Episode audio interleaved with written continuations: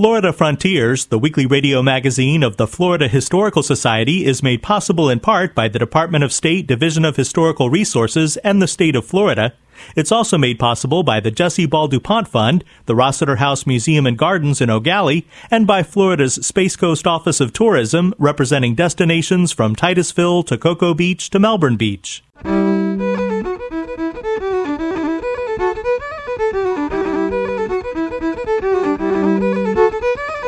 This is Florida Frontiers, the weekly radio magazine of the Florida Historical Society, on the web at myfloridahistory.org. I'm Ben Brotemarkle, and coming up on the program, we'll talk with Jane Landers, author of the books Atlantic Creoles and the Age of Revolutions and Black Society in Spanish Florida. This history is U.S. history eventually, and I hope that people will begin to take more interest in it and realize how long we've been Hispanic. We'll discuss how tick fever affected Florida's cattle industry in the 20th century. So, what happened in around 1906? Uh, the federal government decided to initiate a massive eradication program uh, throughout the South. And we'll look at St. John's clay pots with archaeologist Jerry Milanich. All that ahead on Florida Frontiers.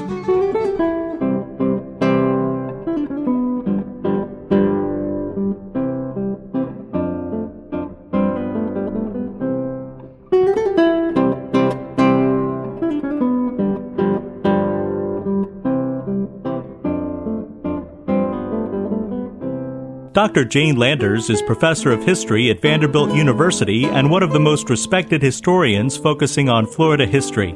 She is author of the award winning books Black Society in Spanish Colonial Florida and most recently Atlantic Creoles and the Age of Revolutions. Dr. Landers was guest speaker for the second annual Jerrell Shofner Lecture presented by the Florida Historical Quarterly and the University of Central Florida History Department. Dr. Landers says that people are often surprised to learn that all of the Spanish ships that came to Florida in the 15th and 16th centuries not only had people of African descent on board, many of them were free. On all of our expeditions, there were people who were both free and enslaved, and it you know, as you go back in time and look at the history of Spain, you are not surprised, but we don't really often do that. Um, but Spaniards had had African descended people, Africans in, in their ships on land, all through the southern cities, Portugal the same. And so, uh, and in rather uh, depressed conditions, uh, not all, but most had sort of limited opportunities. And when ships took off for the New World, it's not surprising they jumped aboard. Slavery, by definition, is not an acceptable state for human beings, but there were varying degrees of treatment for slaves in the colonial era.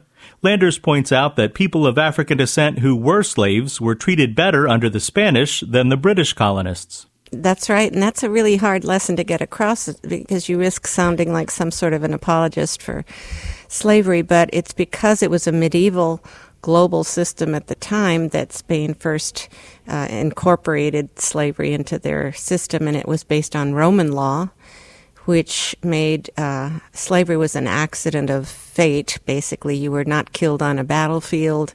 You were so in debt that you sold yourself into slavery. Uh, you might have been somebody committed to permanent slavery for crimes. Uh, but it wasn't race based, so that white Spaniards were also slaves, so were gypsies and Jews and eventually Indians and Muslims, and everybody that they encountered might be enslaved. Um, and then when we get to the New World and plantations get going, uh, there's pretty much a dual system, so that slavery always coexisted with freedom. Uh, it was not race based, though. And once you develop plantations, you need a big captive labor force. And uh, that's when they start to incorporate uh, West African patterns of sugar and slaves. And things change a little bit. But in the urban settings, there was still plenty of opportunities for freedom well into the 19th century. As British colonies were established along the east coast of North America, the Spanish created conditions that encouraged British slaves to escape to Spanish controlled Florida. The English system was a later system and it was developed as chattel slavery, so it was uh, uh, property rights trumped any others. And uh, slaves were never considered human beings. They, there was no consideration of their family units, um, no attempt to incorporate them into churches in the early periods. Uh, and so that surely anybody who could would run from that sort of a brutal system, especially when uh, real hard extractive labor was required in sugar or in indigo or rice. And um, so, yes, you would definitely try to get away from there and try for an urban setting if you could.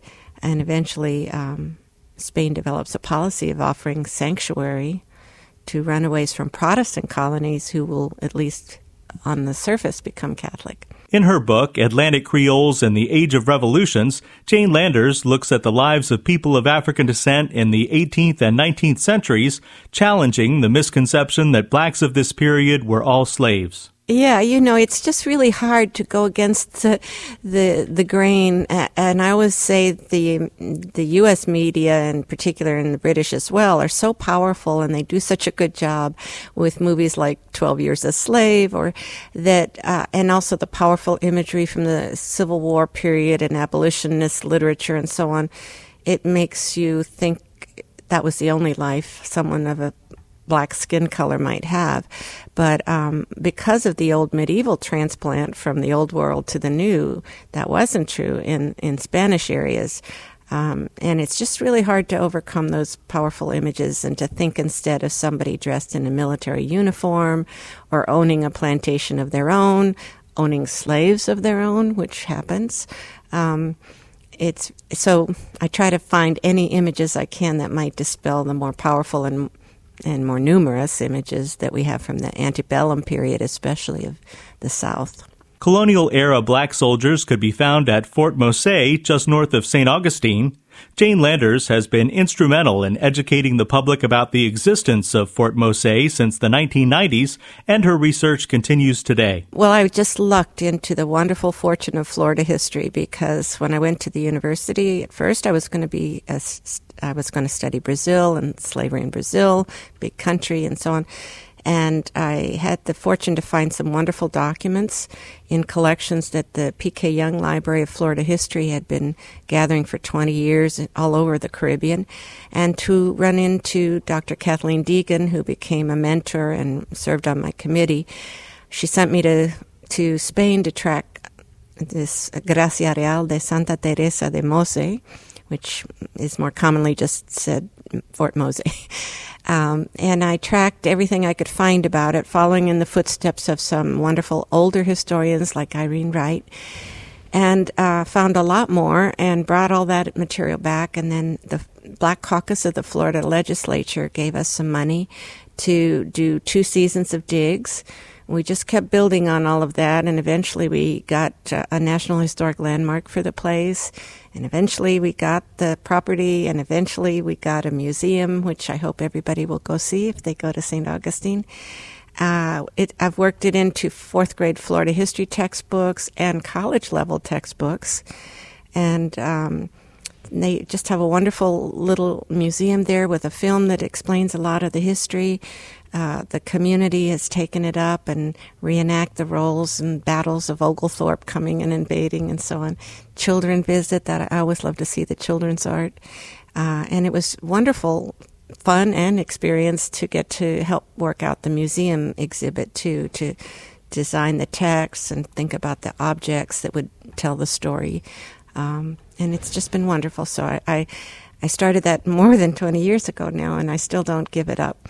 And I'm now trying to write a biography of uh, Francisco Menendez, who becomes the leader of the community, uh, and fill in the biography uh, that I don't have as rich in the African side, the Yamasee Indian War in Carolina, and his Cuban exodus. So those are the pieces I'm working on now. For the Jerrell Shofner Lecture at the University of Central Florida, Jane Landers discussed the topic Florida Corsairs and the 18th century Atlantic world, looking at Florida's role in connecting this region with others. The 18th century ends up being almost a century of war between Spain and England and Spain is hard pressed all over its large possessions to hold on against a powerful British Navy that's growing. The fact that Great Britain has grabbed different uh, territorial chunks away from the Spanish in the Caribbean, and it leaves Florida much more vulnerable. But also, it's in the heart of things. If you look at a map, it sticks out like a, a digit of some sort into the Caribbean, and so it's it's a very strategic location. And whereas it used to be strategic for silver fleets going by, it becomes strategic as a long coastline that's hard to to defend. While doing research outside of the United States, Landers has participated in what some have labeled guerrilla preservation through the digitization of historic documents. Well, uh, you know, working 20 some years ago in the great records of the Florida Library, I, I worked a lot in the St. Augustine Catholic Church records. Uh, which date to the 16th century. They're the oldest in what is today the United States. Um, and I worked in microfilm that was quite blackened and very difficult to work in, and I always wanted to um, get it digitalized. But it gave me the idea that uh, maybe we needed to do something about preserving those. And I also, as a grad student, had the good fortune to work with Dr. Michael Gannon, Dr. Eugene Lyon, and to go to Cuba with them. And they were always interested in tracking the Floridians who went to Cuba, but by that they were primarily interested in the Spanish Floridians. And uh, eventually, when I got a job of my own, I applied for a grant and got some to take Eugene and his daughter and some other people down. We did a little sample of microfilm in Cuba on the Black and Indian records, which nobody had done. And we did samples in nine colonial churches. And we showed we could get in there and come out and have it, even though it was the special period and it wasn't very easy work with a microfilm. Uh, but later we got into the digital era, and that really simplified things. I started getting more grants, and so now we've preserved these records over uh, Cuba, in Havana, Ceiba Mocha, in Matanzas, and Matanzas also, Colombia in three locations, and Brazil in several locations now.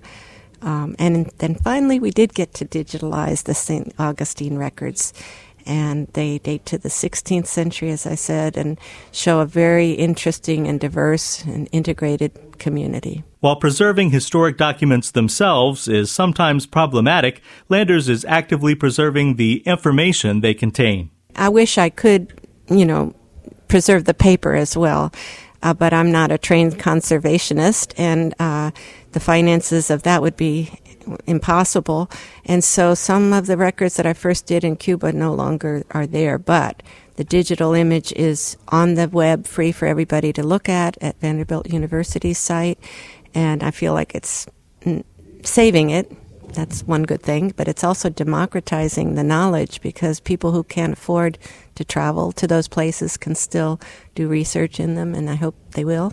As an expert on black society in Spanish colonial Florida, Jane Landers is pleased to see increasing awareness about the important role that blacks and Hispanics have played in the development of America. If you think about the demographics of our country as well, it's Hispanic half the, from the, you know, ocean to ocean and half of the country and all the way up into the Illinois country and everywhere else. So this history is U.S. history eventually, and I hope that people will begin to take more interest in it and realize how long we've been Hispanic. Dr. Jane Landers is Gertrude Conaway Vanderbilt Professor of History at Vanderbilt University. Her most recent book is Atlantic Creoles in the Age of Revolutions.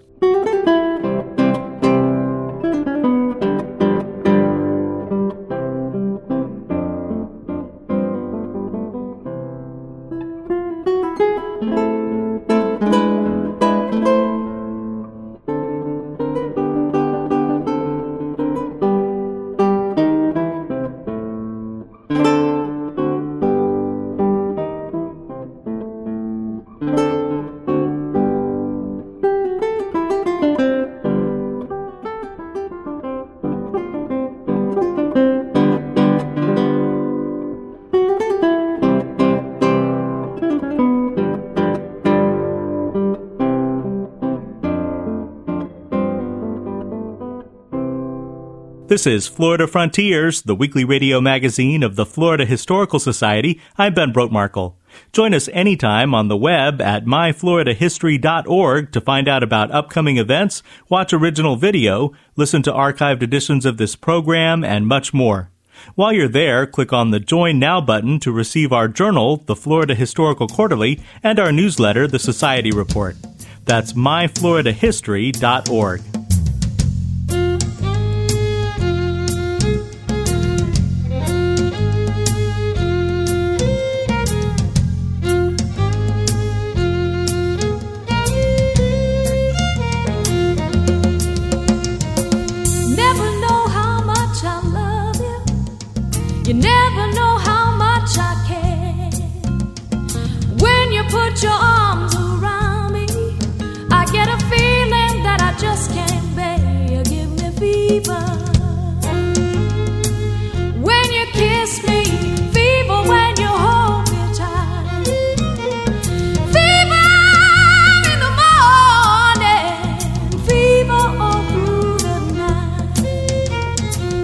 cattle industry has always been a significant part of Florida's economy. Joining us now is Ben DiBiase, Director of Educational Resources for the Florida Historical Society and archivist at the Library of Florida History in Cocoa. Ben, tick fever affected the cattle industry in Florida in the early 20th century.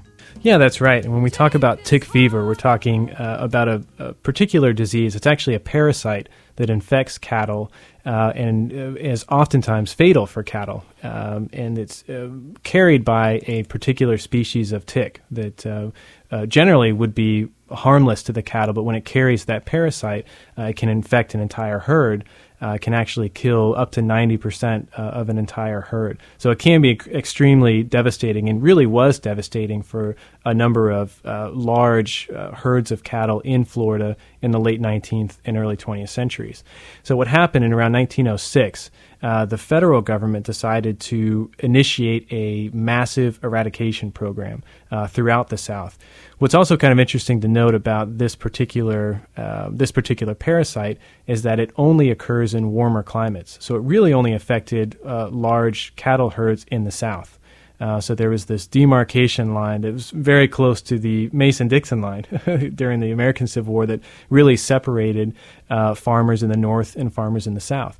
So this uh, national mobil- mobilization was focused really only in the southern states, and Florida, of course, being one of those states.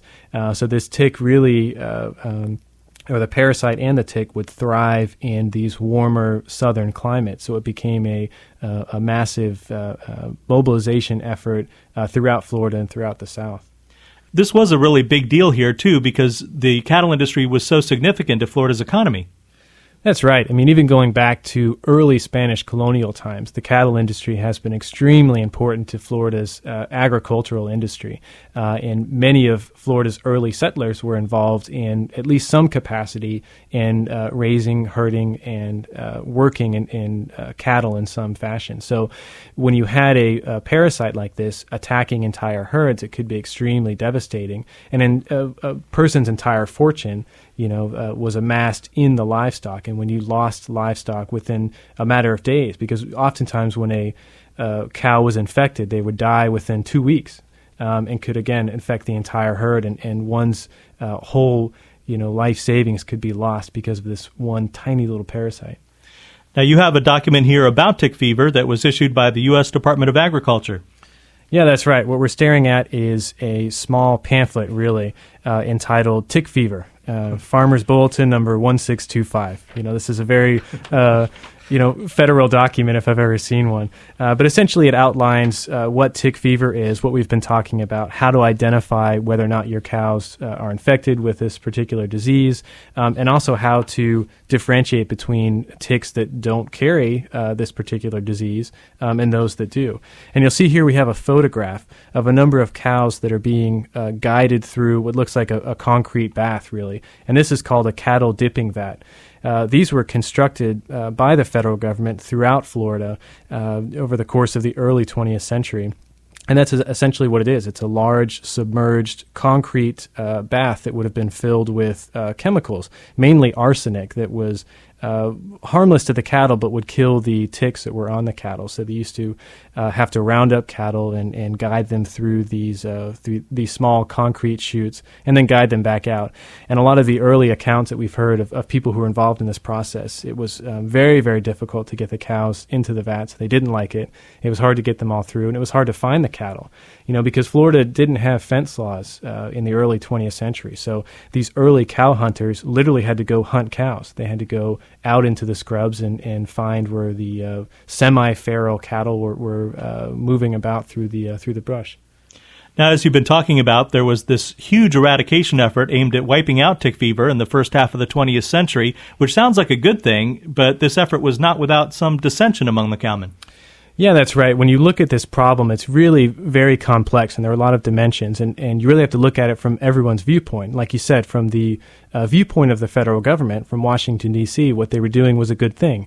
And they felt that, well, anybody with a, a, a rational mind would feel the same way, right, and would be uh, wholeheartedly involved in helping them do this. The problem was, and this is um, uh, certainly the case in Florida, is that a number of these farmers who were working in these early cow hunters were not large, wealthy landowners. They were what we call yeoman farmers, um, which is kind of a general term, but um, it, uh, generally speaking, can be defined as someone who uh, does not own land. Uh, oftentimes, is just a subsistence farmer. So they had very small land holdings, uh, probably had a small homestead, uh, and were really working these cattle just for survival. So they may have had you know a dozen or less um, head of cattle, and, and what happens with a lot of the Florida cattle, if they're in, uh, many of them that are infected with this uh, particular um, uh, parasite, they can actually become immune to it. So if they survive the disease, they become immune and pass that immunity on. So there were these small subsistence farmers who really didn't need to have their cattle dipped. Uh, so they had no interest in being told by the federal government uh, to travel out into the, the cow country for really no compensation, herd up these cattle, force them into the vats, uh, and then uh, you know eradicate the uh, eradicate the ticks. Because to to a lot of these again poorer subsistence farmers, there was no uh, there was no incentive. They were not being compensated for it, um, and there are a number of instances uh, that resulted in, in violent altercations. You know when federal officials would come down and often confiscate infected cows. Um, and then when the farmer would come along and, and, find out his cow was taken away and would not be given back and he wouldn't be compensated, again, it, it often ended ended violently. Hmm. Well, interesting as always. Thanks, Ben. Sure, thank you. Ben DiBiase is Director of Educational Resources for the Florida Historical Society and archivist at the Library of Florida History in Cocoa.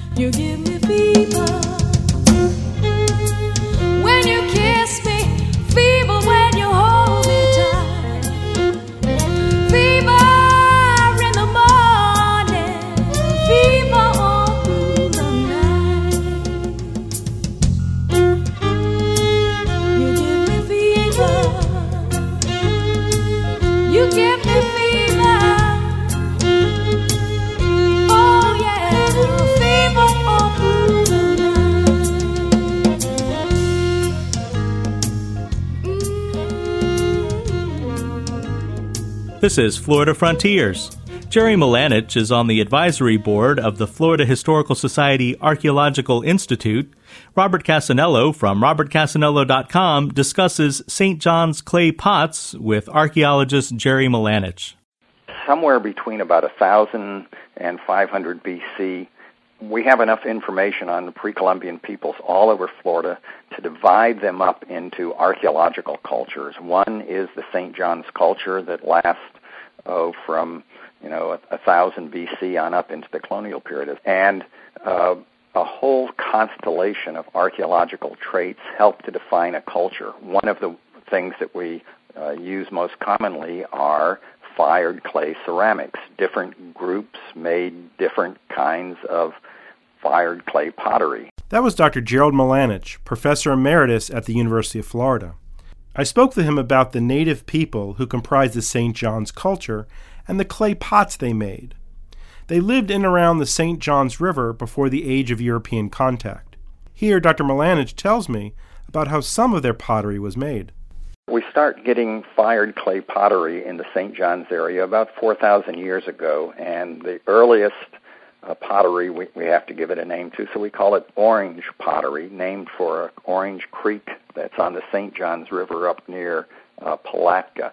And that earliest pottery is actually uh, to strengthen the clay walls of the vessels. They would uh, put temper, uh, just like a modern ceramicist would do, but they would put uh, palmetto fibers from palmetto fronds, uh, also Spanish moss.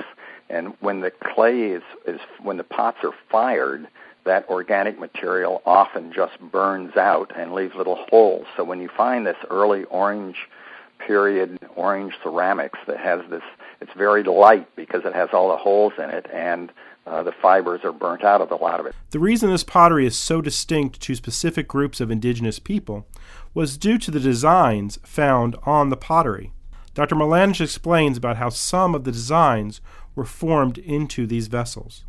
The Indians begin to decorate pottery with a check stamp design. They would carve wooden paddles with a check design and then use those paddles to, you know, hit the sides of the unfired or rub them, push, impress them into the sides of the unfired clay pots, and that left this waffle-like design on the pots, and then they would fire them, and so we have what we call St. John's check stamp pottery. It's very distinctive. Uh, usually dates after about AD 700, and we think the reason they did that is it might uh, help the pot because it increases the surface area. It helps the pot to fire better, uh, increases conductivity when you're cooking something over a fire. And so we find St. John's pottery bowls, little bitty things that look like something you'd eat your breakfast cereal from. And then some are much larger, looks like something you'd stick over a fire to uh, boil your uh, nut soup with uh, some corn in it or something like that. Although these clay pots had a utilitarian function for the purpose of cooking, Dr. Milanich reminds us that some vessels that were found were used for purely ceremonial purposes just like we do today, the Indians had specific ceramic vessels to be used in specific circumstances. And so when we begin to understand this, we can see, for instance, that in mounds, uh, the people use certain kinds of uh, uh, pottery vessels, sometimes that were effig- animal effigies, owls and, and other animals, to drink sacred teas like the black drink uh, which is made from a wild holly in Florida that contains uh, caffeine. And because these vessels were sacred and important, under certain circumstances, you might then bury them or put them, take them out of circulation and put them in a space where, you know, because they were such powerful vessels, they wouldn't bother ordinary people. So you would take them and put them, for instance, in a mound. So when we excavate a mound like that, what we would call a burial mound, essentially what we're finding is a uh, the remains of a funeral, of a funeral ceremony, and so we see these uh, objects and the people that were uh, important within that, that funeral ceremony preserved uh, a moment in time, if you would, in that mound. I interviewed Dr. Gerald Milanich and others for the podcast series, A History of Central Florida look for it on iTunes. That was Dr. Gerald Milanich, and I'm Robert Cassanello with Florida Frontiers. You've been listening to Florida Frontiers, the weekly radio magazine of the Florida Historical Society. Please join us right here again next week. Until then, you can be part of the daily conversation on Facebook at Florida Historical Society and visit us anytime on the web at myfloridahistory.org. Have a great week. I'm Ben Brotemarkle.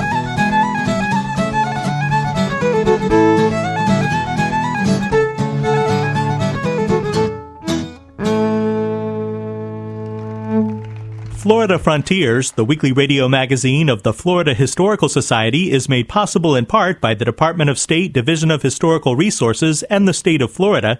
It's also made possible by the Jessie Ball DuPont Fund, the Rossetter House Museum and Gardens in Gallie, and by Florida's Space Coast Office of Tourism, representing destinations from Titusville to Cocoa Beach to Melbourne Beach.